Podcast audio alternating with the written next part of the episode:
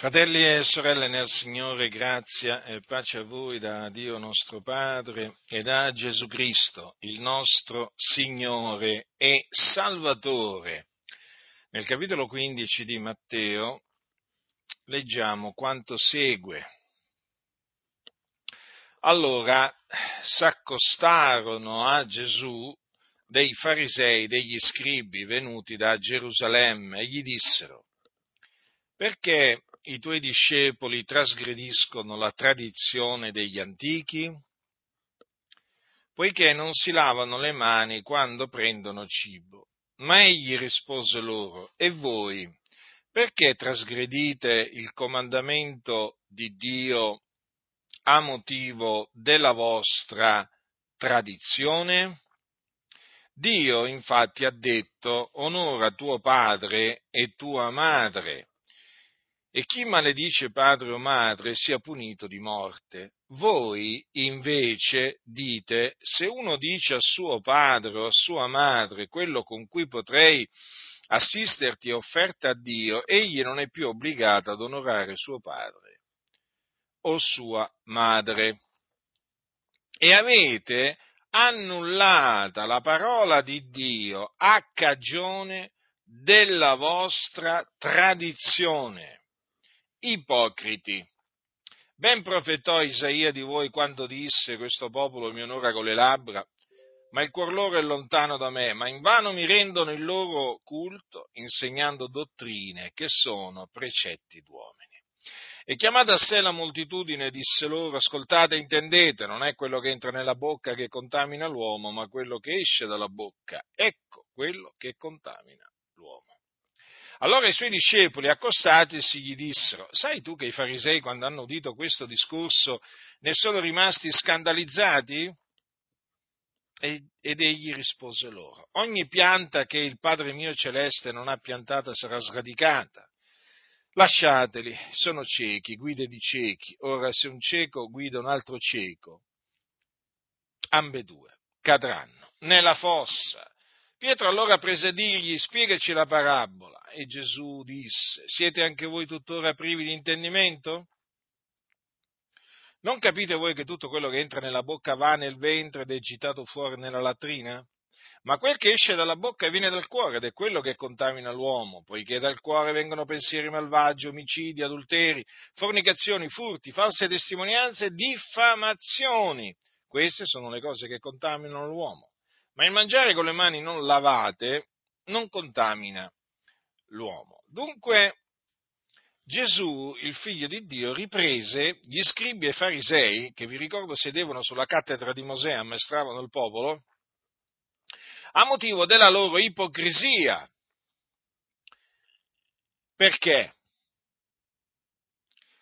Perché appunto loro, loro pretendevano di insegnare la parola di Dio, ma l'annullavano. L'annullavano con la loro tradizione o a motivo della loro tradizione, che praticamente non era altro che un insegnamento che era stato tramandato. E loro appunto lo avevano ritenuto, questo insegnamento falso e con questo insegnamento falso annullavano la parola di Dio. Notate infatti che Gesù disse loro, Dio infatti ha detto, e poi cita alcuni versetti della legge, e poi dopo dice, voi invece dite, notate dunque, Dio ha parlato ha detto delle cose, gli ipocriti invece dicono. E quello che dicono gli ipocriti annulla quello che Dio ha detto. Vanno chiamati ipocriti perché così li chiama la scrittura. Sono coloro che appunto onorano Dio con le labbra, ma il cuor loro è lontano da Dio. Quindi ricordatevi sempre che gli ipocriti onorano Dio con le labbra, ci mancherebbe altro, lo riconosciamo. Onorano Dio con le labbra, si riempiono la bocca di belle parole nei confronti di Dio, ma il cuore loro è lontano da Dio. Ora, quando io mi sono convertito, o meglio, quando il Signore ha voluto farmi grazia, io mi ero segnato il capitolo 15 di Matteo, me l'ero proprio segnato in che senso? Ho detto, ecco, appena incontro i preti, le suore, i cattolici romani, gli faccio vedere io, ero appena, diciamo, convertito, e quindi, sapete, leggevo, non leggevo molto la Sacra Scrittura, però c'erano delle cose comunque sia che mi piaceva leggere. E una delle cose che mi piaceva leggere era proprio questo, questa riprensione che Gesù fece agli scribi e ai farisei. Allora, dissi tra me e me, appena comincio a parlare ai cattolici romani, adesso mi imparo bene questo, questo episodio, queste parole di Gesù, e così io ai cattolici romani li ammutolisco, gli turo la bocca, perché loro hanno annullato la parola eh, di Dio con la loro tradizione. E quindi quando parlavo con i preti o le suore o i cattolici romani e così via, naturalmente mi, prodi- mi precipitavo a citare appunto le parole di Gesù. Avete annullata la parola di Dio a cagione della vostra tradizione e naturalmente gli spiegavo in che maniera essi ehm, l'annullavano la parola di Dio e eh, in che cosa consisteva la parola di Dio, naturalmente che essi eh, annullavano con la loro tradizione. Feci qualcosa di giusto nel cospetto di Dio, che continuo a fare, peraltro, quando parlo con i cattolici eh, romani. Ma che cosa ho scoperto ad un certo punto? Ad un certo punto ho eh, scoperto che in ambito eh, evangelico non cambia niente, nel senso che anche in ambito evangelico ci sono gli scribi e i farisei che annullano la parola di Dio esattamente eh, come, facevo, come fanno i preti, i vescovi, come fa il cosiddetto Papa e i cardinali. Guardate, nella stessa identica maniera. E allora naturalmente scoprì che eh, c'erano evangelici che predicavano il battesimo per, per, per aspersione, il pedobattesimo, tutto, tutti i battesimi falsi e così via. Poi quando giunsi al movimento pentecostale, naturalmente io pensavo all'inizio di trovare un ambiente sano, spiritualmente, dottrinalmente, ma che? Feci l'amara scoperta che era un ambiente, ed è tuttora un ambiente contaminato dalla menzogna, o meglio, da una montagna di menzogna.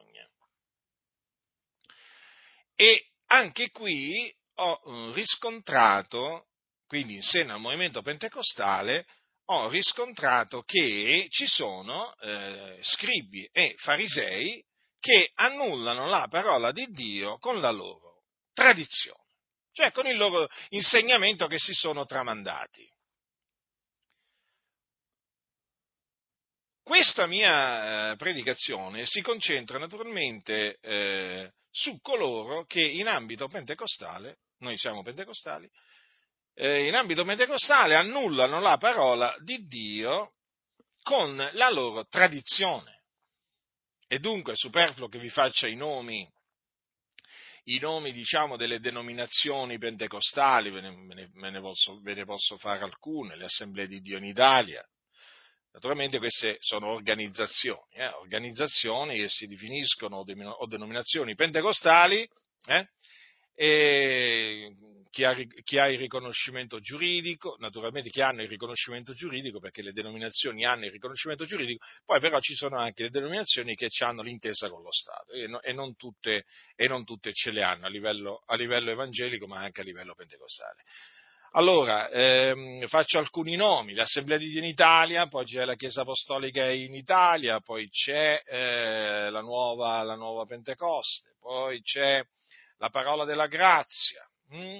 poi ci sono le congregazioni cristiane, eh, poi c'è la federazione delle chiese, hm, delle chiese pentecostali, comunque che raggruppa diverse, diverse denominazioni eh, o associazioni pentecostali, giusto per fare alcuni nomi, no? giusto per diciamo, inquadrare un po' l'ambiente eh? che sarà oggetto appunto di questa mia predicazione eh, perché questa mia predicazione ha l'obiettivo di eh, riprendere eh, l'ipocrisia presente nelle chiese pentecostali, che è la stessa che esiste nella Chiesa cattolica romana, che è la stessa che esiste nelle chiese presbiteriane, riformate, metodiste, valdesi, eh, luterane, eh, battiste e così via. La stessa identica ipocrisia quindi senza mostrare riguardi a, a alcuno. Eh, adesso vi dimostrerò appunto come Dio dice una determinata cosa e invece nell'ambiente pentecostale, poi naturalmente è chiaro che quello che io contesterò in linea, in linea generale, in, diciamo che ci sono cose che naturalmente affermano alcuni mentre altri non l'affermano. Chiaramente io non entrerò nel, nel merito in quella, in, diciamo, di ciò, ma mi, eh, vi farò notare eh, diciamo, le falsità che appunto vengono insegnate in, in, seno al movimento pentecostale, che è molto variegato, eh, fratelli nel Signore, molto, molto variegato. Ma, e poi voglio farvi notare, mm, vi voglio dire questo, guardate che la lista diciamo, confronto a quella che, diciamo, a quella reale va, è molto limitata, eh? proprio mi sono, mi sono limitato proprio ad alcune delle falsità eh, con cui appunto in seno al movimento pentecostale viene annullata la parola di Dio, ma proprio alcune, diciamo, veramente poche sono, eh? però ho voluto, diciamo, fare questo giusto per mostrarvi chi sono gli scribi e i farisei di oggi, perché ho notato che molti non sanno chi erano gli scribi e i farisei, hm? non lo sanno. E dovrebbero andare a, stu- a, fa- a studiarsi per bene chi erano gli scribi e i farisei. E si accorgeranno quando eh, studieranno gli scribi e i farisei che molti, ma molti, ma molti pastori pentecostali proprio hanno tutti i connotati degli scribi e farisei. Sono tali e quali.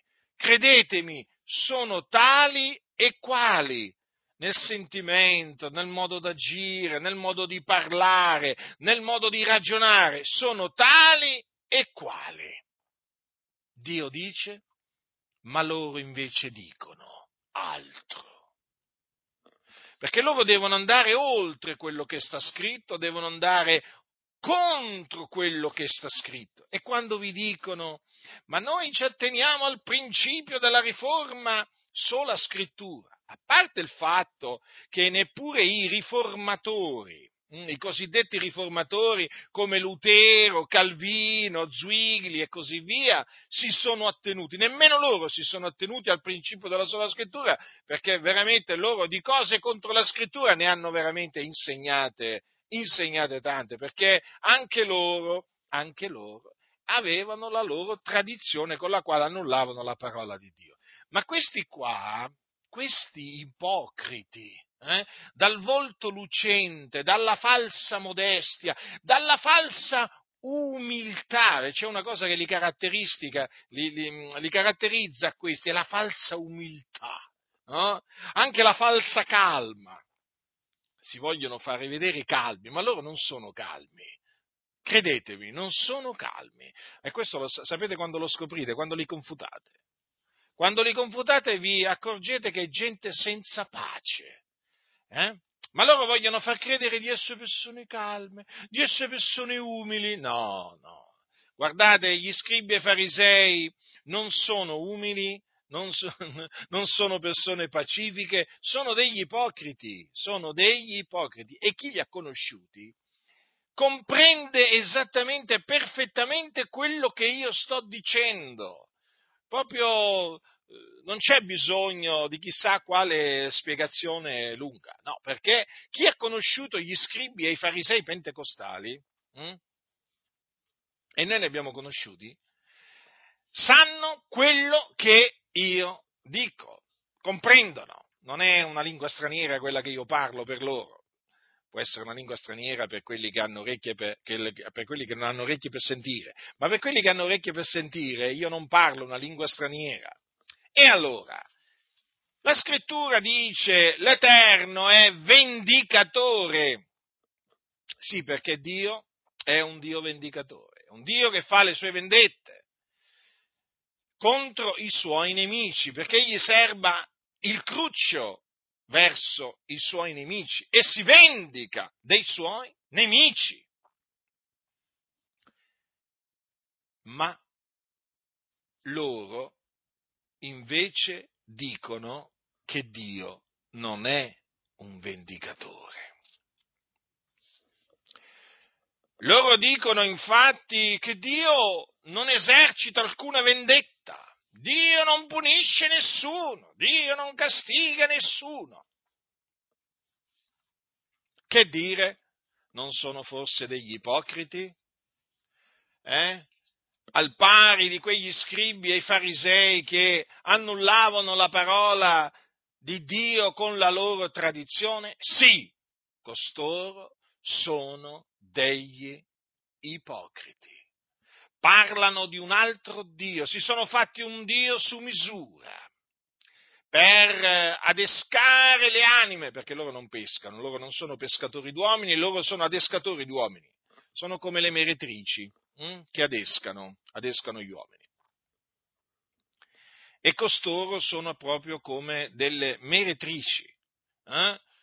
adescano, è come, se, è come se adescano. E adescano gli uomini con le loro menzogne, con una voce dolce, eh? lusinghiera, parlare loro è dolce. Hanno tanto miele sulle labbra, tanto veleno nel cuore. Naturalmente devono usare la dolcezza per adescare e ci riescono, ci riescono. Sono degli abili adescatori. E allora loro ti presentano questo Dio che non si adira, questo Dio che non castiga, questo Dio che non punisce nessuno.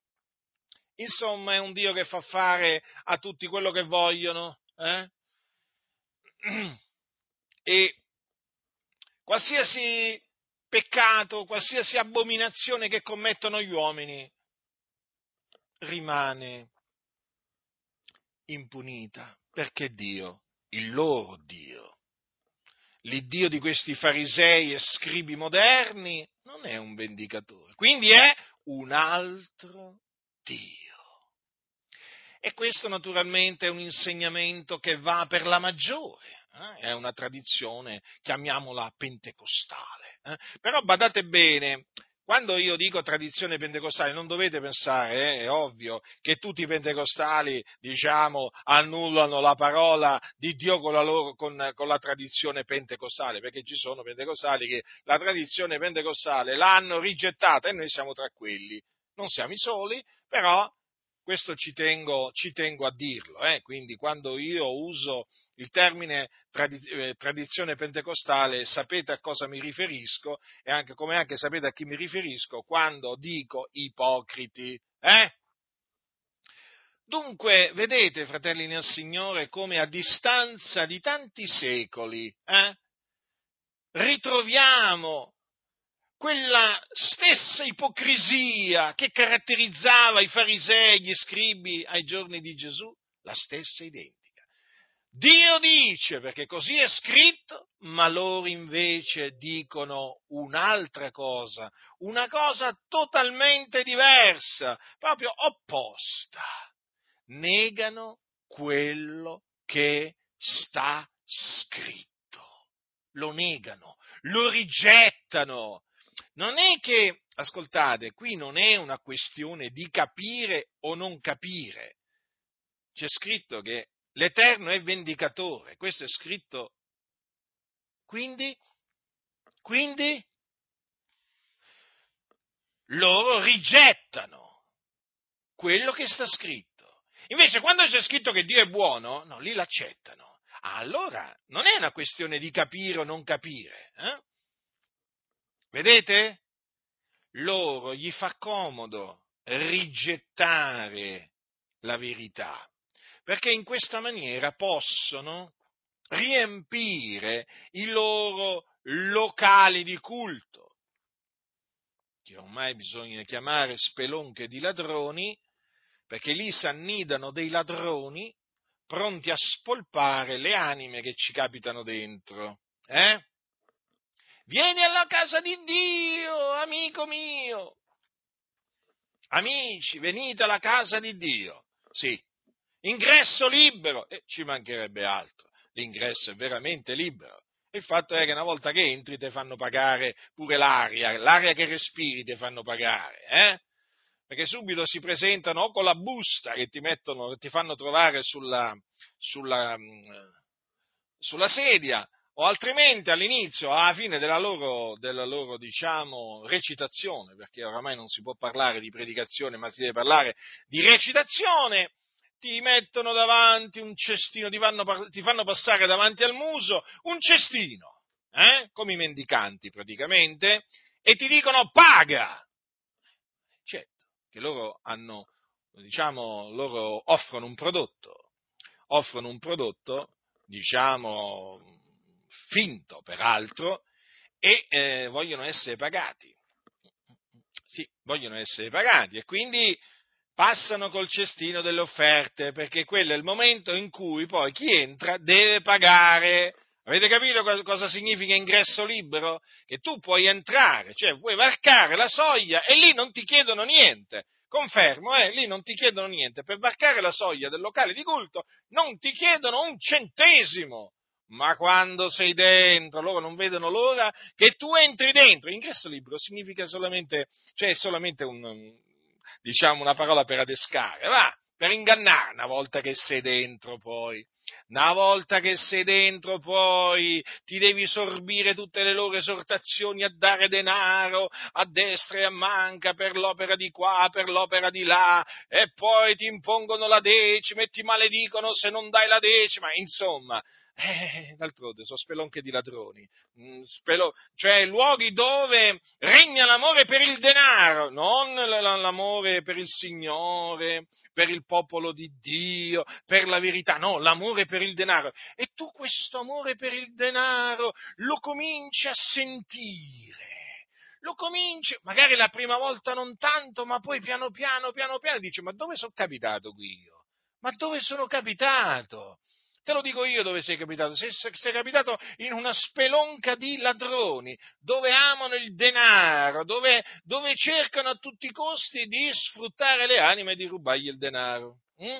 E naturalmente loro sanno usare poi certi versetti della scrittura, ti fanno tutte queste predicazioni sul dare, ma come sono bravi, come sono bravi, come sono esperti nel predicare sul dare, eh? sono dei ladroni, quindi si sono specializzati praticamente nell'ingannare, no? loro sono andati a una scuola che è la scuola delle arti seduttrici dell'errore, capito? E là poi gli insegnano, gli insegnano come recitare dal pulpito, gli insegnano persino come respirare, eh? come, anche come sospirare. Eh? Gli insegnano a fare le battute, a raccontare le barzellette, gli, gli insegnano come commuovere l'uditorio, raccontando quello o quell'altro aneddoto. Hm? Anche queste cose sono cose che si tramandano e poi insegnano come carpire i denari. Eh? al loro uditorio sprovveduto e ignorante, eh, perché loro, per loro sono una massa di ignoranti eh, che devono essere sfruttati al massimo per arricchirsi. Eh? E allora vi stavo dicendo, queste falsità loro lo insegnano su Dio per, diciamo, adescare le anime e poi derubarle. E quindi loro negano proprio esplicitamente, rigettano quello che sta scritto. Se tu ti permetti di dire hm, in queste spelonche di ladroni che Dio è un vendicatore, Dio è vendicatore, eh, diciamo che come minimo ti riprendono, poi però dalla riprensione, eh, eh, beh certo, devi essere ripreso perché hai detto quello che sta scritto, dalla riprensione poi però passano ai fatti, dalle parole passano ai fatti e ti cacciano via. Ti cacciano via, se tu persisti ti cacciano via, perché in questi luoghi non c'è spazio per la verità, c'è spazio per la menzogna, quanto ne vuoi di spazio c'è in queste denominazioni per la menzogna, ma non per la verità.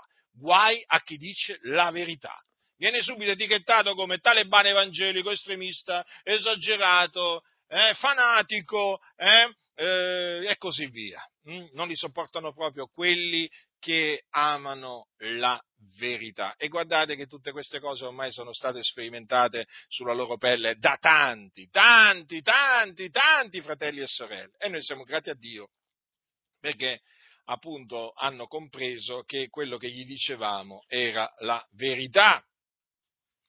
Ora la scrittura dice che il Dio parla bensì una volta ed anche due, ma l'uomo non ci bada, parla per via di sogni, di visioni notturne, quando un sonno profondo cade sui mortali, quando sui loro letti essi giacciono assopiti, allora egli apre le loro orecchie e dà loro in segreto degli ammonimenti per distogliere l'uomo dal suo modo d'agire, tenere lungi da lui la superbia per salvargli l'anima dalla fossa, la vita dal dardo mortale. Ora cosa c'è scritto? Che Dio parla per via di sogni e di visioni notturne. Questo è quello che dice l'Iddio vivente e vero, ma gli scribi e i farisei pentecostali eh, dicono che Dio non parla tramite sogni e visioni. Loro dicono, fratello, sempre con quella vocina che mi dà un fastidio tremendo, con quel sorriso finto che ci hanno stampato sulla faccia. Fratello, il Dio ci parla tramite la scrittura. Eh sì che lo so, lo so che Dio ci parla appunto tramite la scrittura, ma il problema è che voi non credete a quello che sta scritto. Cioè Dio parla tramite la scrittura, è come se parla, è la sua parola, ma voi non credete a quello che sta scritto, voi non ascoltate quello che dice Dio. Infatti Dio dice che parla tramite sogni e visioni notturne e voi non credete a Dio, quindi voi non credete alla scrittura. È semplice il discorso ha voglia di dire solo scrittura, solo scrittura, solo scrittura, ma avete stancato, razza di ipocriti, ma ravvedetevi, ma convertitevi, voi non credete alla scrittura, non ci credete, non ci credete. Ecco, è semplice il discorso. Avete annullato la parola di Dio con la vostra tradizione. Eh?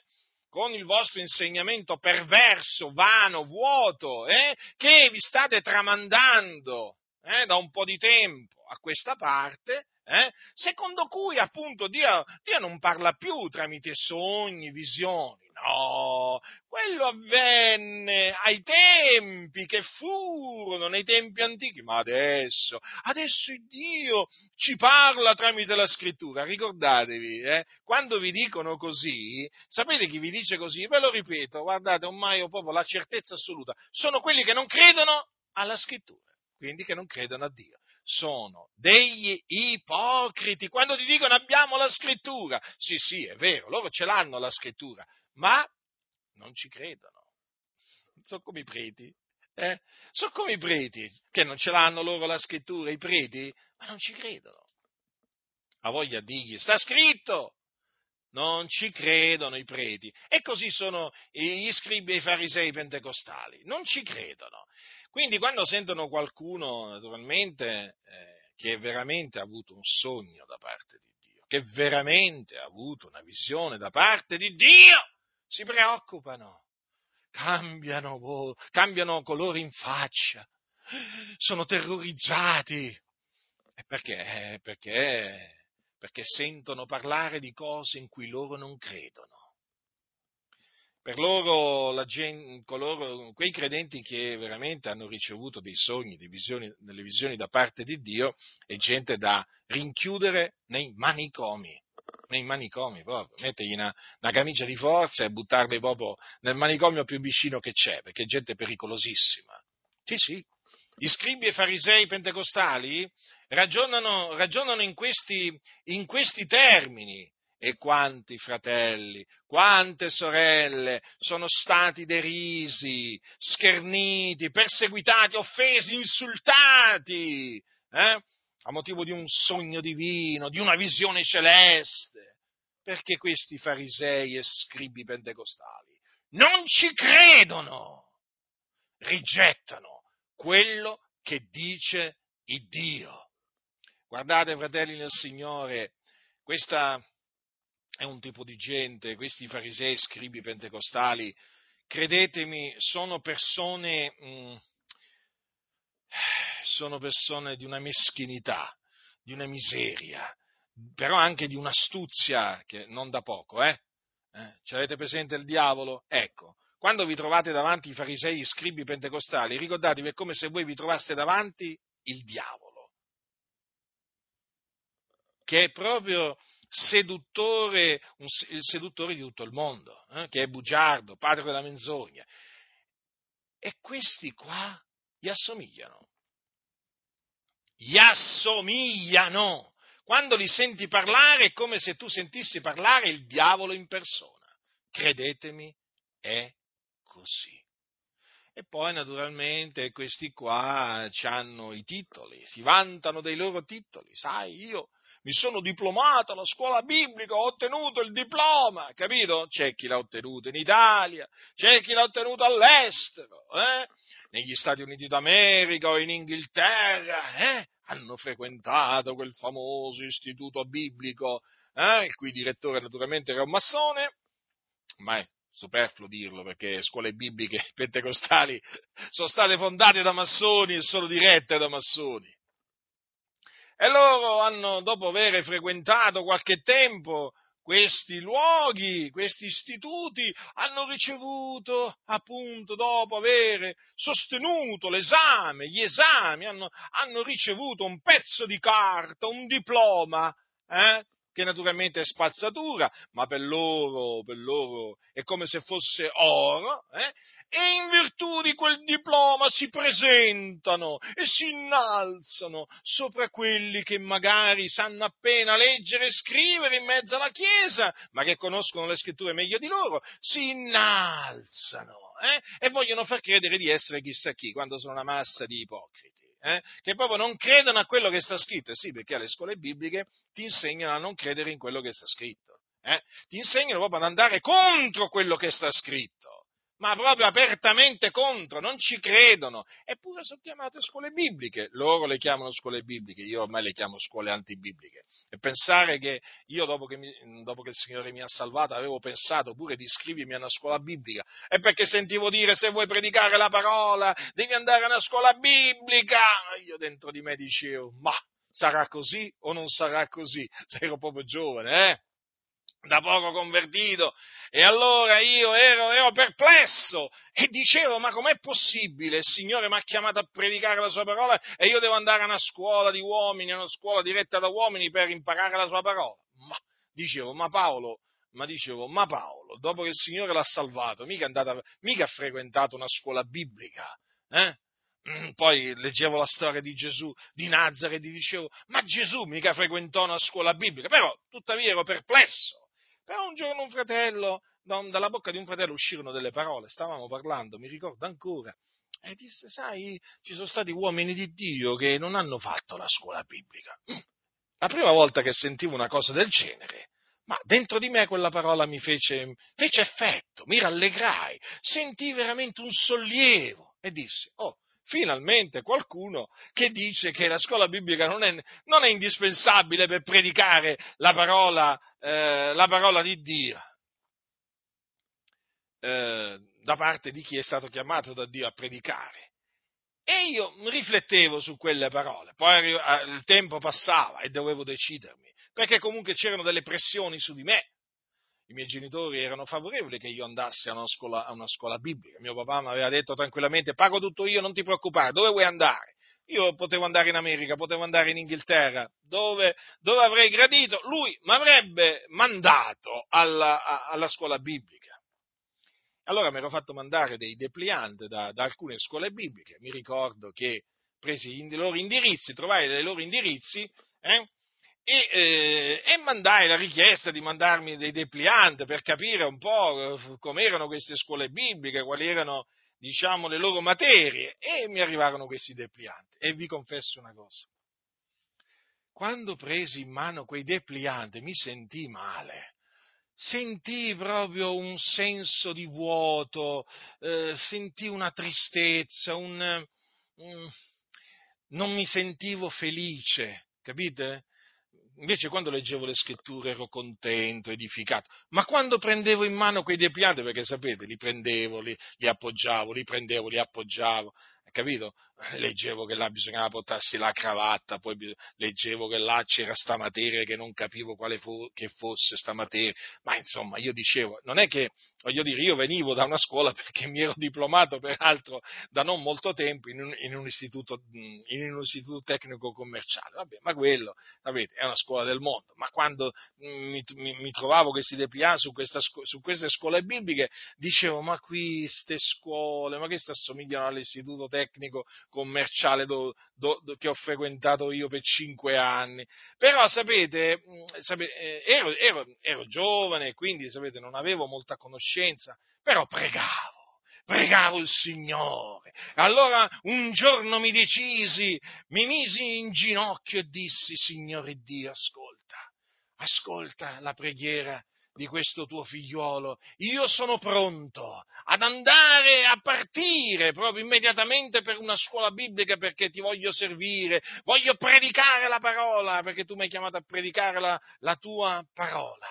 E allora dissi, se entro questa data non mi dai un sogno, io partirò, mi iscriverò alla scuola biblica. E allora mi ricordo che entro quella data ebbi un sogno ebbi un sogno in cui vidi il direttore della scuola biblica eh, che dopo che avevo fatto l'esame mi rimproverava, ma non per, a motivo di un contenuto er- eretico, sbagliato, eh, eh, diciamo, di qualcosa di sbagliato che io avessi scritto, ma eh, con fare, dottrinalmente sbagliato in, intendo dire, ma con fare arcigno, molto severo, mi rimproverava proprio per delle inezie, ma proprio per, delle, mm, per degli errori grammaticali, ma proprio lievi peraltro. E mi svegliai improvvisamente e quando mi svegliai, ecco, compresi che Dio non mi voleva alla scuola biblica, perché là guardavano la forma più che la sostanza e non mi sbagliai. Non mi sbagliai nell'ascoltare la voce del Signore, perché in effetti poi lì è come nelle, in qualsiasi scuola, eh? in qualsiasi scuola.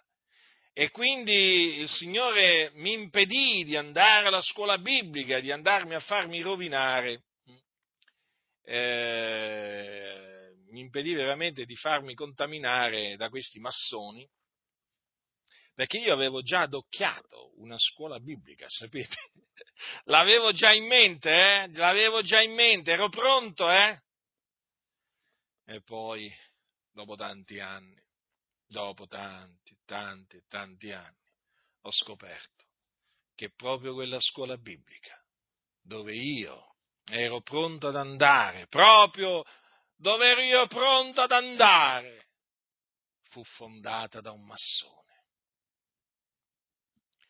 E guardate, fratelli, che quando ho scoperto questo, mi sono ricordato proprio del sogno che Dio mi aveva dato molti, molti anni fa, stiamo parlando degli anni Ottanta, la seconda metà degli anni Ottanta. E allora ho detto dentro di me, Signore, veramente tu sei grande, tu sai veramente ogni cosa e tu ci proteggi. Eh sì. E quindi ringrazierò sempre il Signore per avermi impedito di andare a questa scuola biblica e credetemi, la mia esortazione è ferma, convinta.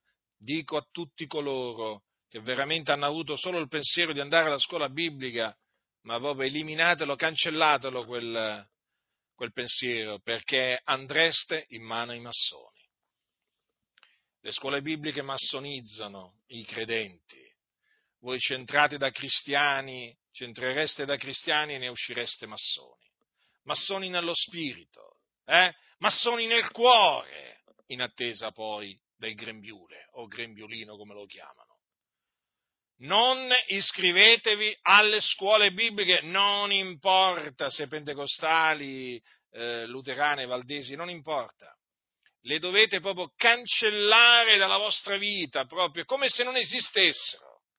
Sono tra i peggiori luoghi che, che ci sono veramente in ambito, in ambito evangelico. Lì rovinano i giovani, li rovinano, li distruggono, li, li distruggono. Gli fanno accettare tutte le menzogne che appunto la massoneria vuole che accettino è scritto l'Eterno ti proteggerà da ogni male, è scritto nei Salmi, da ogni male. È una promessa veramente meravigliosa. È una delle tante promesse di Dio. Ma gli scribi e i farisei pentecostali cosa dicono? Che cosa dicono? Che non è così. Sapete perché non è così? Perché loro ti dicono aiutati che Dio ti aiuta. In sostanza, per venire ai nostri giorni, vuoi essere protetto dal virus? Fatti iniettare il siero sperimentale. Loro dicono il vaccino, ma non è un vaccino, lo sapete bene. Fatti, fatti inoculare il siero sperimentale che hanno prodotto gli scienziati, a cui Dio ha dato intelligenza eh, per produrre appunto questo siero, e vedrai che Dio ti protegge. Quindi praticamente per essere protetti dal virus non c'è bisogno di credere in Dio, nelle sue promesse, di afferrarsi a Lui, affidarsi a Lui, no, c'è bisogno di un aiuto umano, eh? che è appunto questo siero, ma quando anche fosse un vaccino, non importa, sempre roba da, da rigettare. E quindi la protezione non viene più da Dio, ma viene dal siero. La protezione viene dall'uomo. E già, non viene da Dio. E così gli scribi e i farisei pentecostali ragionano in questa maniera. E in questa maniera annullano la parola di Dio, perché in effetti loro non credono che Dio ci protegge da ogni male. Non ci credono. Infatti si sono rifugiati all'ombra del siero sperimentale, hm? Che tanti danni collaterali ha prodotto sia in Italia che nel mondo tanti sono morti e stanno morendo e io credo che moriranno, per essersi fatti iniettare questo siero. Noi abbiamo suonato la tromba, ma ci sono quelli che il suono della tromba non hanno voluto ascoltarlo. Peggio per loro. Dice la scrittura, se sei savio, sei savio per te stesso se sei beffardo, solo tu ne porterai la pena. Quindi i scribi e farisei pentecostali dal pulpito stanno incitando, imbogliando le chiese a farsi inoculare questo siero sperimentale che non è altro che un veleno, che guasta il Tempio di Dio. Ma per loro è la sicurezza, rappresenta la sicurezza della protezione. Frate, non prenderai più il virus. Cioè, questa è gente proprio ignorante, proprio gente proprio ignorante. Questi qua non credono alle prove più evidenti. Eh? Lo sanno tutti che coloro che si fanno inoculare questo siero possono contrarre il virus come quelli che appunto questo siero non se lo sono fatti inoculare. Eh? Possono essere contagiati praticamente lo stesso e possono anche contagiare, ma lo dicono i scienziati questo. Ma loro, ma loro credono solo agli scienziati che vogliono loro, o presunti tali, eh? A quelli che gli dicono la verità. Mica ci credono loro, loro credono ai loro scribi, cari scribi e farisei eh? che stanno dietro i pulpiti, che gli possono dire persino andatevi a buttare nel mare o in un pozzo. Eh? Quelli ci vanno, ci vanno. Eh? Dunque questi qua, eh, questi qua, povere anime, non credono che Dio li protegge da ogni male, no, loro credono appunto che Dio ha bisogno, ha bisogno di un vaccino eh, per proteggere i suoi. Ma vi rendete conto? Ma vi rendete conto questi qua in quale Dio credono? Addirittura c'è chi dice abbiamo pregato il Dio affinché provvedesse il vaccino. Eh, eh sì? Ah sì?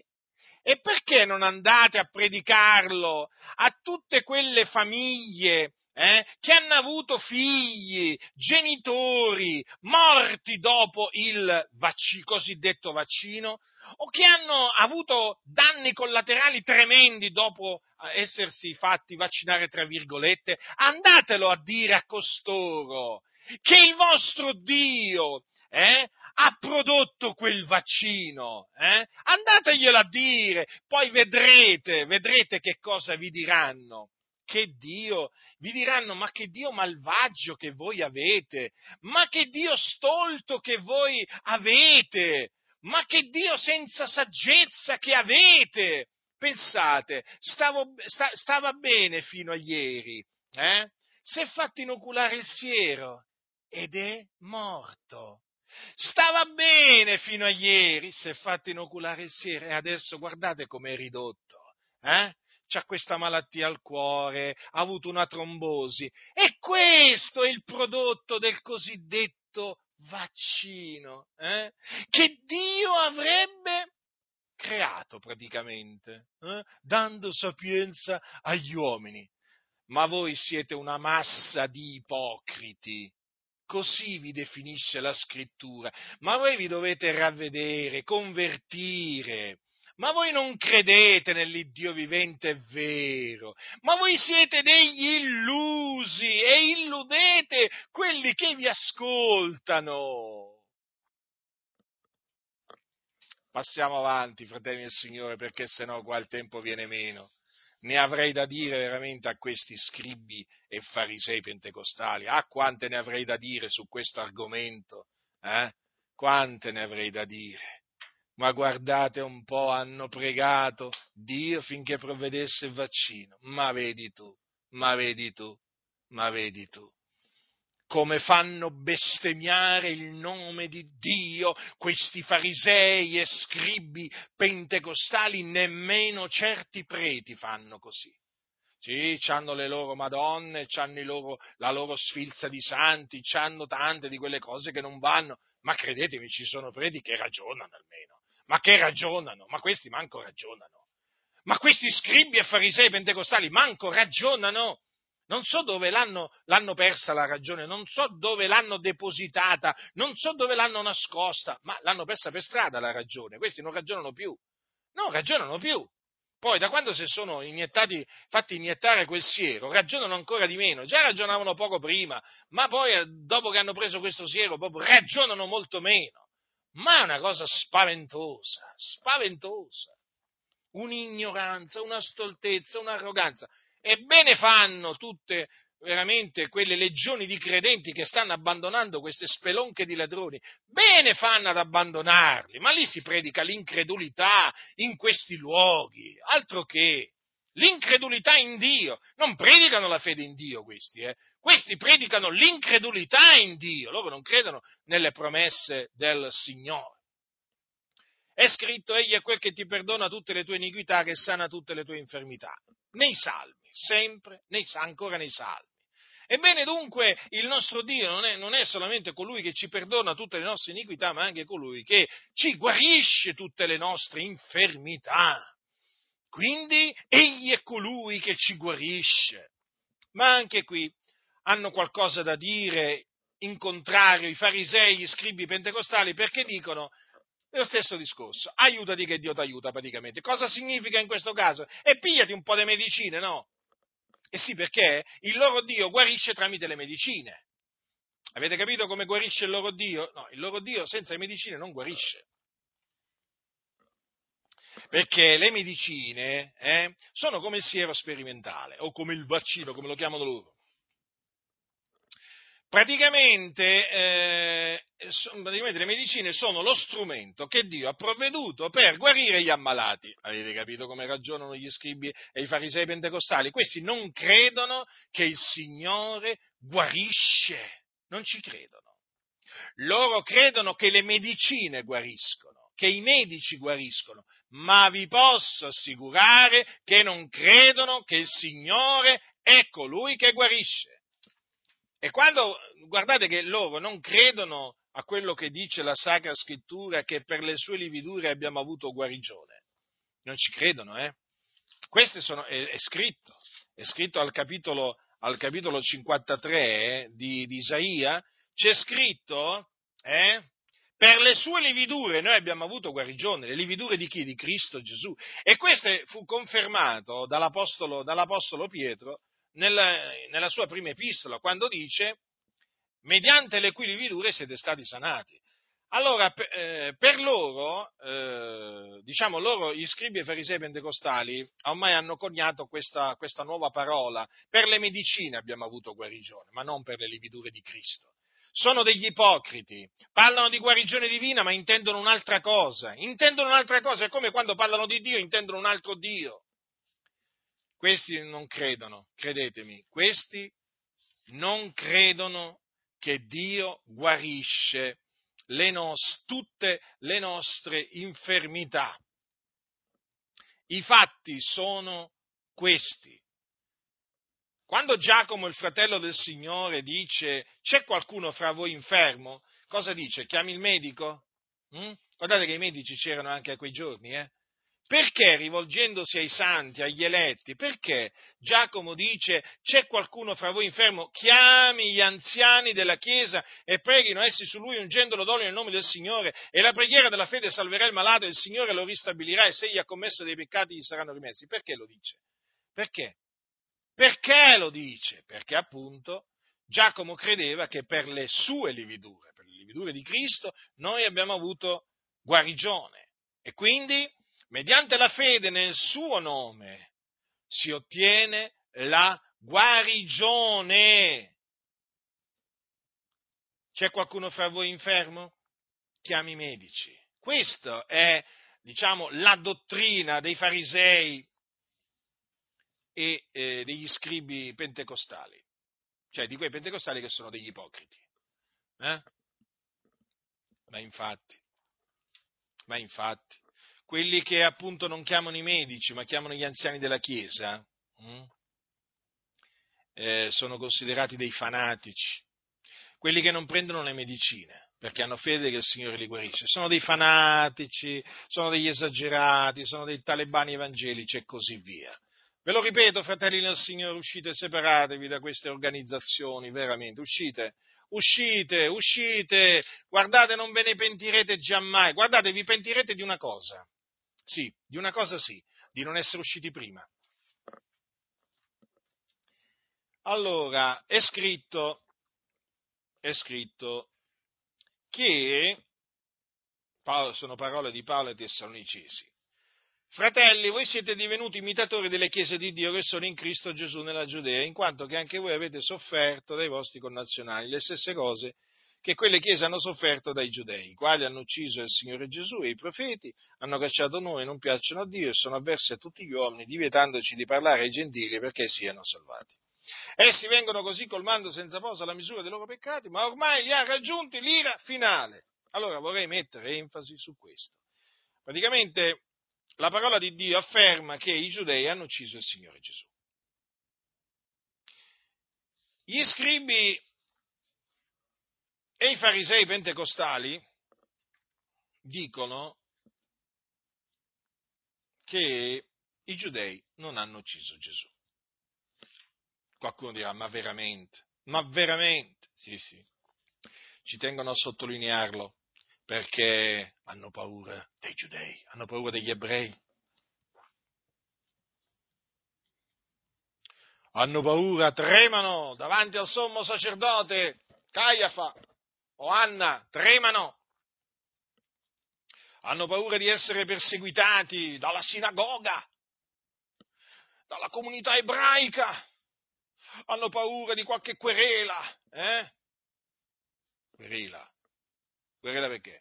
Perché dicono che, perché diciamo che i giudei hanno ucciso, hanno ucciso Gesù. Certo, querela per diffamazione, per antisemitismo, ma mettiamola così, dai. Eh sì, perché oggi quelli che dicono che i giudei hanno ucciso Gesù sono degli antisemiti. E allora gli scribi e i farisei pentecostali dicono, eh no, no, no, no, io non voglio predicare una roba del genere perché veramente poi, poi che succede? Mi accusano di antisemitismo. Mi perseguitano, avrò problemi, eh? Eccetto, eccetto. E allora questi ipocriti che cosa si sono inventati? Che i giudei appunto non hanno ucciso. Non hanno ucciso Gesù. E allora come è morto Gesù? Beh, come è morto Gesù? Beh, c'è una, una, parte di questi scribi e farisei pentecostali che dice che Gesù non è stato ucciso da nessuno. Ma veramente? Ma veramente? Sì, sì. È così. Gesù non è stato ucciso da nessuno. È morto, sì, quello non lo negano, eh? Però eh, non è stato ucciso da nessuno. E quindi che è successo? È successo che Gesù si è ucciso. Praticamente si è ammazzato, si è suicidato. Eh, anzi, ci sono scribi, ci sono scribi e farisei pentecostali che praticamente addirittura dicono che Gesù si è costruito proprio la, proprio la croce pure. Eh? Non era falegname, era il figlio del falegname, no? E allora, insomma, tra una finestra e l'altra si è fatta la sua croce, no? In attesa poi, naturalmente, di quel giorno. Eh, e così poi si, si è suicidato no? sulla croce che egli stesso si era costruito. E questi sono i farisei, gli scribi pentecostali, che poi vengono definiti cari servi del Signore. Ma quali cari servi del Signore? Questi non servono il Signore. Chi nega che Gesù eh, sia stato ucciso dai giudei, chi lo nega non è un servitore di Gesù, perché gli apostoli predicavano che i giudei avevano ucciso Gesù.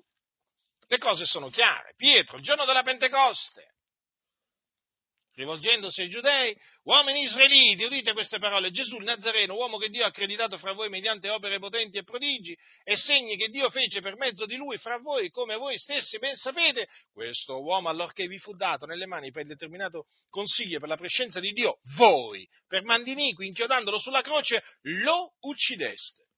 Ma a chi si riferiva qua? Ma a chi stava parlando qua? Ma a chi stava parlando? Agli uomini israeliti, ai giudei, che erano a Gerusalemme. Quindi, quindi Gesù da chi è stato ucciso? Dai giudei. Ma vedete, gli apostoli erano uomini di Dio, erano servi del nostro Signore Gesù Cristo. Questi qua sono scribi e farisei, appunto. Eh? Sono degli ipocriti, questi non sono servi del Signore Gesù. Non vogliono essere perseguitati a motivo dell'Evangelo, infatti non lo predicano. Mm? Pensate a quante sofferenze hanno subito gli apostoli per avere predicato l'Evangelo e questa razza di ipocriti dice di predicare l'Evangelo e ne predica un altro. E certo, per non essere perseguitati né dai giudei e nemmeno dai gentili. Ipocriti! Ma ormai siete stati smascherati. Ormai veramente pure le pietre sanno che siete degli ipocriti, pure le pietre, pure le pietre! Infatti oramai tanti fratelli, solo a sentire i nomi di questi, dicono no, qui c'è da scappare, c'è da scappare, c'è da scappare da questa gente. Tenetevi alla larga, se siete vicini allontanatevi, credetemi fratelli nel Signore, questi qui sono scribi e farisei. Gesù ha detto, che così è scritto, non siete voi che avete scelto me, ma sono io che ho scelto voi. E arrivano sempre loro, gli ipocriti, che invece dicono, no, ma siamo stati noi a scegliere il Signore. Ma io dico, ma se Gesù ha detto sono io che ho scelto voi, come vi permettete di dire che voi avete scelto il Signore? Ma perché loro devono andare contro quello che sta scritto. Non gli aggrada quello che sta scritto devono andare contro le parole del Signore Gesù Cristo. Egli ci ha scelti di mezzo al mondo. Perché? Perché egli ci ha eletti prima della fondazione del mondo. Eh? E quindi, fratelli, chi l'ha fatta la scelta? Chi l'ha fatta la scelta? La scelta l'ha fatta il Signore. Egli ci ha scelti. Infatti, noi siamo gli eletti di Dio non è che ci siamo autoeletti. Noi siamo stati eletti da Dio. Ma io dico veramente quanto è meraviglioso il proponimento dell'elezione di Dio. Quanta gioia, quanta pace conferisce. Quanta veramente riconoscenza produce nei confronti di Dio. Ma gli scribi e i farisei pentecostali, eh, per esaltare il loro cosiddetto libero arbitrio che hanno imparato appunto nelle logge massoniche, dicono appunto un'altra cosa. Dicono no, no, siamo stati noi a scegliere il Signore. Ma quale Signore avete scelto voi? Il grande architetto dell'universo avete scelto? Sì, quello avete scelto. Avete scelto di servire il grande architetto dell'universo, un Dio appunto che non si adira, che non si vendica, che non punisce. ecco, adesso abbiamo capito chi avete scelto voi abbiamo capito e finalmente l'abbiamo capito e ringraziamo il Signore per averci dato di capire anche questo, che voi avete scelto di servire, eh, eh, sì sì, in questo sì, avete proprio scelto di servire il grande architetto dell'universo e perché siete una massa di gente infelice, eh? avete occhi spenti, eh? perché? Ma perché voi servite il grande architetto dell'universo che non è altro che il diavolo, travestito da architetto, eh? Da, anzi da grande architetto, ma sempre il diavolo è. Alcuni, alcuni hanno paura di dire che il grande architetto dell'universo sia il diavolo. Perché avere paura? Lo dicono, lo dicono, gli stessi massoni, che il grande architetto dell'universo che loro adorano e servono e, diciamo, per la cui gloria fanno ogni cosa, non è l'Iddio di Israele. Quindi, chi sarà mai? È il diavolo? Ci vuole tanto a capirlo? Eh? Ci vuole tanto a capirlo? No, ci vuole ben poco. O meglio, ci vuole la luce che viene da Dio, ma questi di luce che viene da Dio non ne hanno, sono nelle tenebre.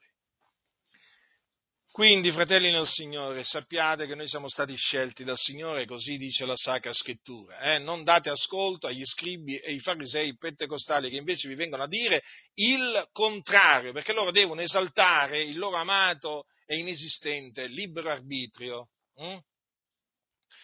Ricordatevi quando, eh, quando, dovete confutare questi scribi e farisei, ricordatevi di Saulo da Tarso sulla via di Damasco. Eh? Gli apparve il Signore Gesù, gli parlò, lo convertì. Mm? Fu Saulo a scegliere il Signore o il Signore a scegliere Saulo? Ma è chiaro, fu il Signore a scegliere Saulo, non Saulo a scegliere il Signore. Ricordatelo, a questi ipocriti. Mm? È scritto e tutti furono ripieni dello Spirito Santo e cominciarono a parlare in altre lingue secondo che lo Spirito dava loro ad esprimersi. Questo è quello che avvenne il giorno della Pentecoste, quando appunto i circa 120 furono battezzati con lo Spirito Santo. Ma voi direte, ma come? Adesso ci sono pure scribi e farisei pentecostali che negano questo? Certo che lo negano. In che maniera? Ve lo spiego brevemente. Diciamo che ci sono pentecostali, o meglio, diciamo, si fanno chiamare pentecostali, che sostengono che ehm, quando uno viene battezzato con lo Spirito Santo, viene riempito di Spirito Santo, non non, eh, necessariamente inizia a parlare in altra lingua. Eh? In altre parole dicono sì, può, ma anche, anche non può. Diciamo, come può, può, mm, può, succedere anche che non parli in altra, in altra, lingua. Allora, questa è una falsa dottrina, è un, un falso insegnamento, perché la, la Sacra Scrittura insegna che ogni qualvolta dei credenti anticamente ricevettero il battesimo con lo Spirito Santo, furono ripieni di Spirito Santo, cominciarono a parlare in altre lingue secondo che lo Spirito dava loro ad esprimersi. Questo avvenne il giorno della Pentecoste, questo avvenne a Gerusalemme, questo avvenne a casa, ehm, a casa, di, a casa di Cornelio, quando lo Spirito Santo cadde su tutti coloro che udivano la parola predicata da, eh, da Pietro. E questo è quello che avvenne anche a, eh, eh, a Efeso, quando Paolo, eh, dopo che Paolo ebbe imposto le mani a quei eh, circa 12 uomini. Infatti è scritto, lo Spirito Santo scese su loro e parlava in altre lingue e profetizzava.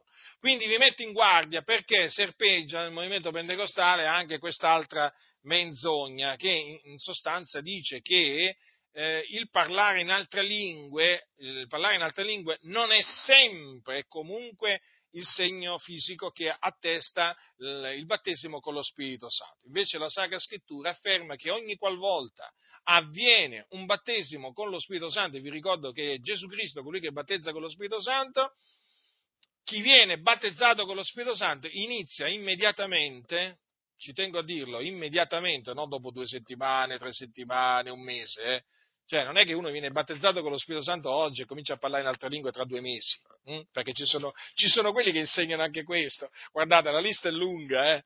mi dilungherei veramente troppo, ma comunque sappiate che intorno al battesimo con lo Spirito Santo, insieme al movimento pentecostale, sin dall'inizio ci sono state veramente cose strane ad essere insegnate. Però comunque il Signore nella sua grandezza, nella sua fedeltà, eh, diciamo, ha battezzato, continua a battezzare con lo Spirito Santo, quindi sapete, il Signore, il Signore è sovrano. Quindi state attenti perché eh, si sono messi a insegnare questo alcuni e questo naturalmente per quale ragione? Per cercare di avvicinarsi o di far avvicinare a sé i protestanti no? che non credono nel battesimo con lo Spirito Santo con l'evidenza di parlare in altre lingue. Insomma, per farseli amici, ma a noi non ci interessa l'amicizia di questi protestanti, che si ravvedessero e si convertissero. Eh? Cioè, ma che ci interessa a noi della, della, loro amicizia? Noi dobbiamo predicare la verità. Ci rigettano e dove sta il problema?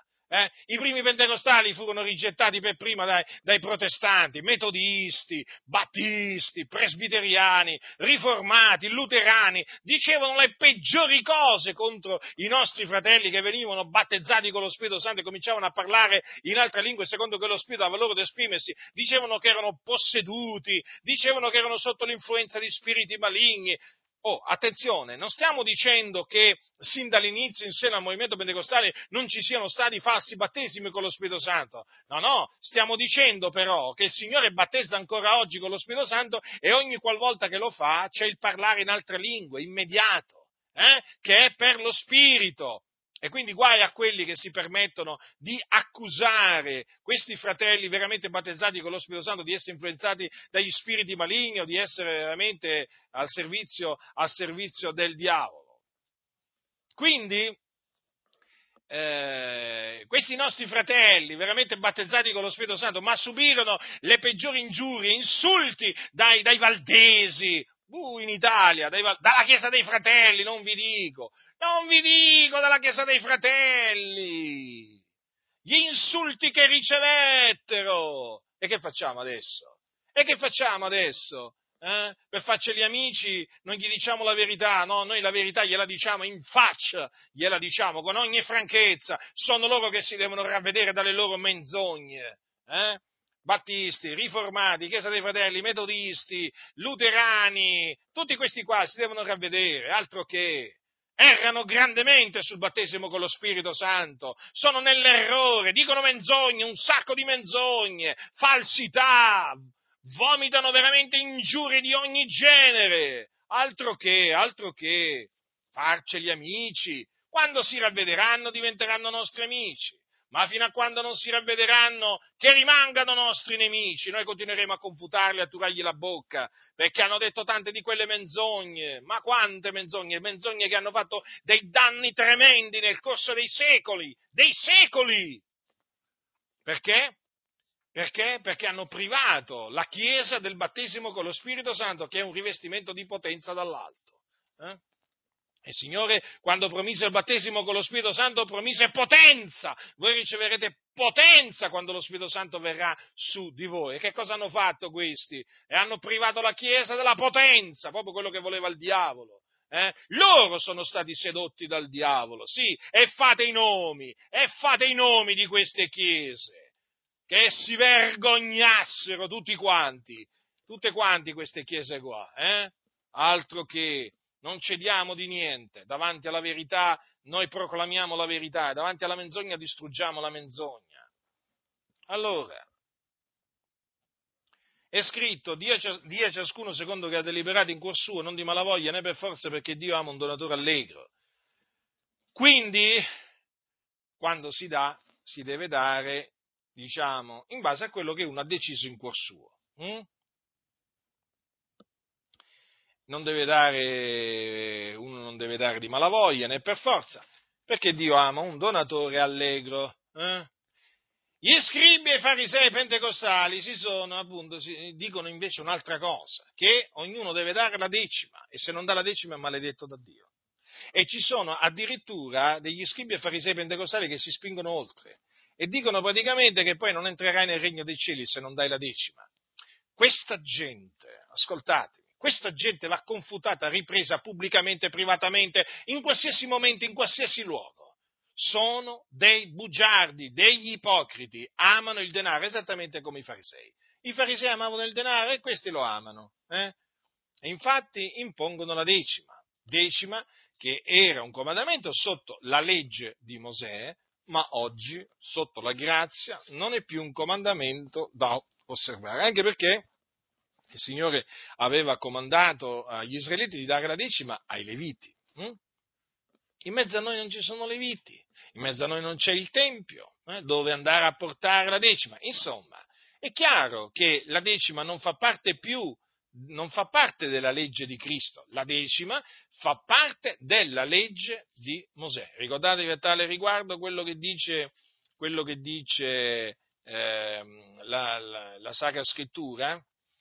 Quando dice che mutato il sacerdozio avviene per necessità anche un mutamento di legge. È mutato il sacerdozio? Sì, perché al posto dell'ordine d'Aaron adesso c'è l'ordine di Melchisedec. Eh? Infatti Cristo è sommo sacerdote secondo l'ordine di Melchisedec, quindi è mutato il sacerdozio e quindi per necessità è mutata anche la legge. Siamo sotto la legge di Cristo, non sotto la legge di Mosè. Ma a questi gli fa comodo la decima, imporla, perché amano il denaro e quindi maledicono quelli che non la danno. Eh?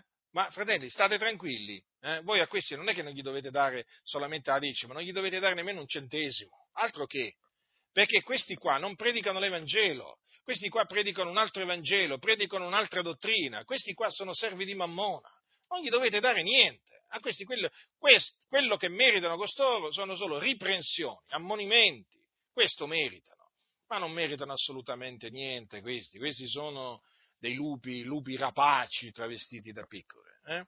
E quindi vedete, la scrittura è chiara, d'altronde Gesù che cosa disse? Date e vi sarà dato. Ma è così semplice, guardate cosa dice la legge di Cristo. Eh? Guardate, date, vi sarà dato, vi sarà versato in seno buona misura, pigiata, scossa, traboccante, perché con la misura onde misurate sarà rimisurata a voi. Ma è così difficile predicare questo? Ma è così difficile praticare questo?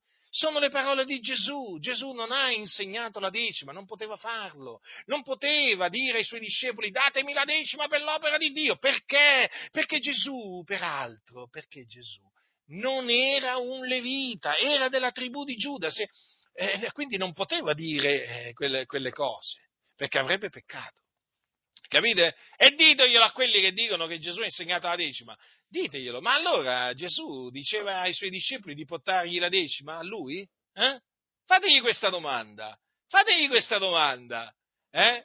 Ma gli dovete dire, ma sentite un po', Ma come mai Gesù non ha, non ha esortato i suoi discepoli a portare la decima delle loro entrate, mentre voi esortate i cristiani a portare le loro decime a voi? C'è qualcosa che non torna.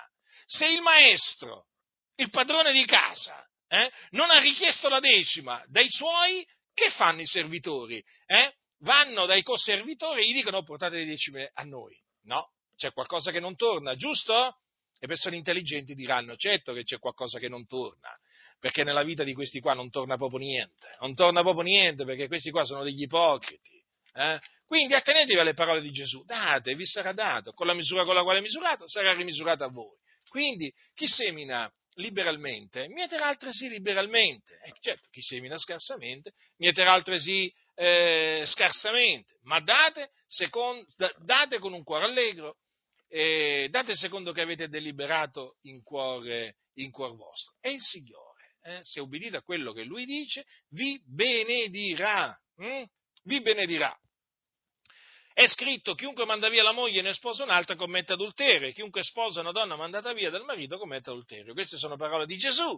Ma che dicono gli scribi e i farisei pentecostali? Beh, fratello, eh, ma se uno viene tradito dalla propria moglie, hm, eh, può risposarsi. Chi l'ha detto? Gesù non l'ha detto. Gesù, lo ripeto, ha detto, chiunque manda via la moglie e ne sposa un'altra commette adulterio, quindi quando anche la moglie si rendesse colpevole di fornicazione, chi la manda via ha questo diritto, ha il diritto di mandarla via a cagione di fornicazione, ma non ha il diritto di risposarsi, di passare a seconde nozze, perché se lo fa commette adulterio. Tanto è vero che poi Gesù dice, notate, chiunque sposa una donna mandata via dal marito commette adulterio. Quindi non importa per quale ragione una donna sia stata mandata via dal marito, se per fornicazione o per un'altra ragione. Chi la, la sposa commette adulterio. Quindi vedete, questo significa che solo la morte scioglie il vincolo matrimoniale. Per i divorziati hm, eh, non c'è possibilità di, possi- di, di, passare a seconde nozze, solamente nel momento in cui muore l'altro coniuge, allora uno può passare a seconde nozze, cioè può risposarsi. Ci deve essere dunque la morte, di, deve sopravvenire la morte di uno dei due coniugi hm, affinché ci siano le seconde nozze, altrimenti è adulterio, lo dice la scrittura. Ricordatevi che gli adulteri non erediteranno il regno di Dio. Eh? Invece gli scribi e farisei insegnano l'adulterio, certo, perché dicono, eh, sì, ci sono delle ragioni, ci sono delle, delle, situazioni, delle circostanze in cui all'uomo è permesso di, eh, di, di, di mandare via la propria moglie e risposarsi. E quindi in questa maniera fanno commettere adulterio. Guardate, fratelli, è triste. È triste perché le denominazioni sono piene di adulteri, incoraggiati purtroppo dai, dai soliti scribi e farisei moderni. Avete capito chi sono i farisei? Eh? Non quelli che confutano le false dottrine. Vorrebbero farvi credere che i farisei sono quelli che confutano le false dottrine. No, no, no, no. I farisei sono quelli che annullano la parola di Dio con la loro tradizione e ce ne sono tanti anche in mezzo al movimento pentecostale. Quindi badate a voi stessi, vigilate, eh? perché questa falsa dottrina che permette le seconde nozze ai divorziati ha fatto tanti danni, tanti, tanti, tanti danni. È scritto, e nell'Ades, sono parole di Gesù queste, essendo nei tormenti alzò gli occhi e vide da lontano Abramo e Lazzaro nel suo seno ed esclamò, Padre Abramo, abbi pietà di me manda Lazzaro a intingere la punta del dito nell'acqua per rinfrescarmi la lingua perché sono tormentato in questa fiamma. Fu Gesù a raccontare, eh, a, diciamo, a dire queste parole quando raccontò la storia del ricco e del Lazzaro. Storia, eh, non è una parabola, ricordatevelo questo. Allora, cosa disse il ricco? Sono tormentati in questa fiamma, dove si trovava nell'Ades, eh? nel soggiorno dei morti. Perché disse sono tormentati in questa fiamma? E perché c'era il fuoco. E c'è tuttora il fuoco nell'Ades. Quindi, se parlò di fiamma vuol dire appunto che c'è il fuoco e, e quindi un vero fuoco, giusto? Voi fate leggere questa, questa storia ai vostri bambini hm? o leggetegliela. E poi ditegli cosa hai capito? Eh? Eh, eh, sicuramente vi diranno, eh, ho capito che, ho capito che il ricco lì nell'Ades era in mezzo al fuoco, questo vi diranno. Ma gli scribi e i farisei pentecostali che cosa dicono? Che questa fiamma è un'allegoria, cioè Gesù ha usato un parlare allegorico. Un linguaggio spirituale, va, eh, metaforico, perché quel fuoco, eh, appunto di cui si parla in quella storia, rappresenta il tormento dell'anima che muore o, o, comunque che si diparte dal corpo di colui che muore nei suoi peccati. Capite? Il fuoco che cosa rappresenta? Eh? Eh, come ci sono arrivati questi? Eh beh, sono andati alla scuola biblica. Sono andati alla scuola biblica e hanno imparato che praticamente quella fiamma non è fuoco, praticamente, no? Quella fiamma indica un, eh, un fuoco interiore, un tormento interiore che appunto non lascia in pace la persona, eh, una sorta di rimorso, eh, di tormento interno che eh, appunto non abbandona colui che muore nei suoi peccati. Avete capito gli scribi e i farisei pentecostali che cosa si sono inventati? Si sono inventati praticamente il fuoco spirituale. Il fuoco spirituale non date retta a questi bugiardi, a questi ipocriti, perché il fuoco dell'Ades è veramente fuoco, non è metaforico come dicono loro. Eh? D'altronde la scrittura è chiara, Gesù è stato chiaro. Ma peraltro voglio dire, queste parole, eh? Padre Abramo, abbi pietà di me, manda Lazzaro a intingere la punta del dito nell'acqua per rinfrescarmi la lingua, perché sono tormentato in questa fiamma. Ma chi le ha dette? Le ha dette quel, eh, quell'uomo che era nell'Ades. Le ha dette sì o no? Sì, le ha riferite Gesù. Eh? Ma se le ha dette, vuol dire che ci sarà, ci sarà stata una ragione per cui le ha dette. Eh, e la ragione era perché era in mezzo al fuoco. Altro che fuoco allegorico. Il fuoco dell'Ades, comunemente anche conosciuto come inferno, fratelli, è un fuoco reale. Coloro che sono morti nei loro peccati sono là nel fuoco. Sono nel fuoco dell'Ades. Avvertite che si avvertano i peccatori eh, dove stanno andando, si avvertano con ogni franchezza, senza paura. È un fuoco non attizzato da mano d'uomo, ma è pur sempre fuoco, fuoco vero. Attenzione, fratelli, eh? Perché questi scribi e farisei pentecostali io non li sopporto, non li sopporto quando, non li sopporto, come Gesù non sopportava gli scribi e farisei ai suoi, tempi, no? perché annullano la parola di Dio con, con i loro falsi insegnamenti, capite?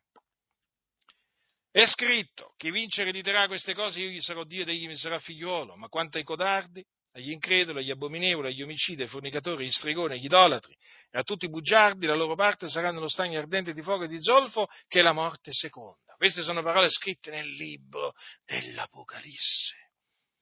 Lo stagno ardente di fuoco e di zolfo quindi è un altro luogo di tormento dove saranno gettati tutti costoro quando ci sarà la resurrezione degli ingiusti, che avverrà appunto nel giorno del giudizio. Eh, saranno giudicati secondo le loro opere, eh, compariranno davanti al trono di Dio, saranno giudicati secondo le loro opere e poi gettati, pensate, nello stagno ardente di fuoco e zolfo che è il fuoco eterno. Questo è quello che insegna la scrittura, ma gli scribi e i farisei pentecostali dicono che anche qua non si tratta di vero fuoco. Hm, non si tratta di vero fuoco. Il fuoco gli fa paura il fuoco gli fa paura a questi qua. Chissà perché gli fa paura. Eh? Io so che fa paura agli empi quel fuoco, ma perché dietro i pulpiti è pieno di empi, sulla via della perdizione. Sanno quello che li aspetta, perché la coscienza li accusa. Nessuno vi seduca, fratelli del Signore, nessuno di questi scribi e farisei pentecostali vi seduca, lo stagno ardente di fuoco di zolfo eh, è un luogo di tormento reale dove c'è il fuoco, dove c'è lo zolfo e dove saranno gettati appunto in quel giorno coloro i cui nomi non, sono, non saranno trovati nel libro della vita. E là, cioè nello stagno ardente di fuoco di zolfo, saranno tormentati nei secoli dei secoli. Che che lo si dica, lo si proclami dai tetti questo, perché è la verità, che, che ne dicano gli scribi e farisei pentecostali. È scritto, nessuno vi tragga in errore in alcuna maniera, poiché quel giorno non verrà se prima non sia avvenuta l'apostasia e non sia stato manifestato l'uomo del peccato, il fiol della perdizione, l'avversario, colui che si innalza, soprattutto quello che è chiamato Dio d'oggetto di culto, fino al punto da porsi a sedere nel Tempio di Dio, mostrando se stesso e dicendo che egli è Dio. Queste sono parole del nostro caro fratello Paolo ai Tessalonicesi. Mm? Quel giorno è il giorno della venuta del Signore nostro Gesù Cristo sulle nuvole del cielo e il nostro adunamento con Lui. Quindi sappiamo che prima di quel giorno deve verificarsi l'apostasia e deve, e deve manifestarsi l'anticristo, che è appunto l'uomo del peccato e il figlio della perdizione. Ma che cosa dicono coloro che appunto amano annullare la parola di Dio con la loro tradizione. No, ma noi, noi non vedremo l'anticristo.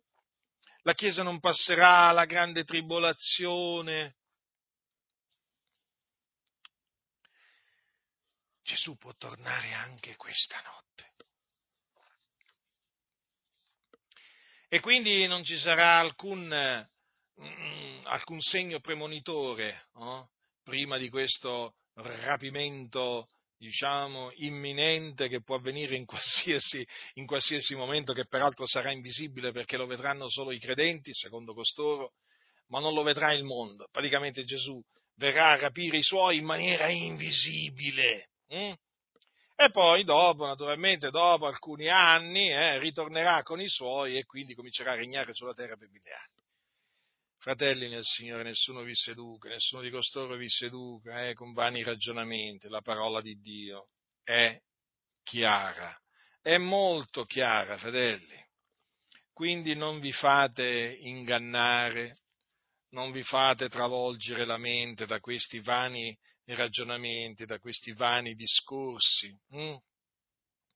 Sono i discorsi appunto che concernono eh, diciamo, mm, il falso insegnamento che costoro rivolgono sulla venuta del Signore, che loro hanno diviso in due fasi, come vi ho spiegato tante volte. C'è la fase mm, improvvisa, senza preavviso, che è appunto la venuta di Gesù per i suoi, che sarà invisibile al mondo, poi dopo alcuni anni ci sarà la, la venuta dal cielo visibile al mondo con i suoi. Eh? E quindi la Chiesa, secondo questo, non passerà la, la grande tribolazione, quindi la Chiesa non sarà perseguitata dall'anticristo. Ma questi erano grandemente Cristi, questi erano grandemente perché la scrittura che è la parola di Dio, sapete cosa dice in merito alla bestia che sale dal mare? Mm? Che è l'anticristo. Dice che le fu dato di far guerra ai santi e di vincerli. E chi sono i santi? E chi sono i santi? Voi leggete Leggete la scrittura, leggete le epistole eh, e capirete chi sono i santi. I santi sono gli eletti, sono coloro che hanno, si sono ravveduti, hanno creduto nell'Evangelo e sono stati giustificati e santificati. Quindi nessuno di costoro vi seduca. Una breve lista, eh, una breve lista, veramente breve, fratelli e sorelle, ve l'avevo promesso che era breve, eh? perché credetemi, la lista è molto, molto, molto, molto più lunga.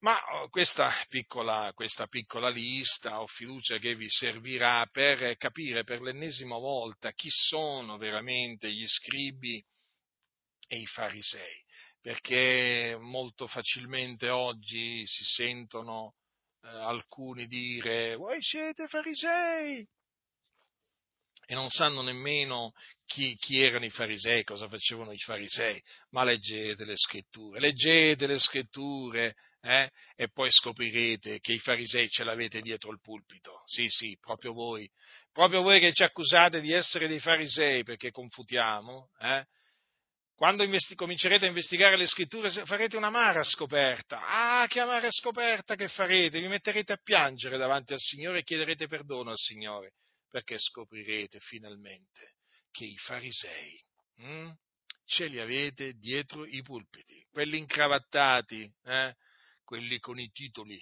eh, che, hanno, che gli hanno dato i loro fratelli massoni alle scuole bibliche o alle università bibliche. Ecco, ecco chi sono i farisei, eh?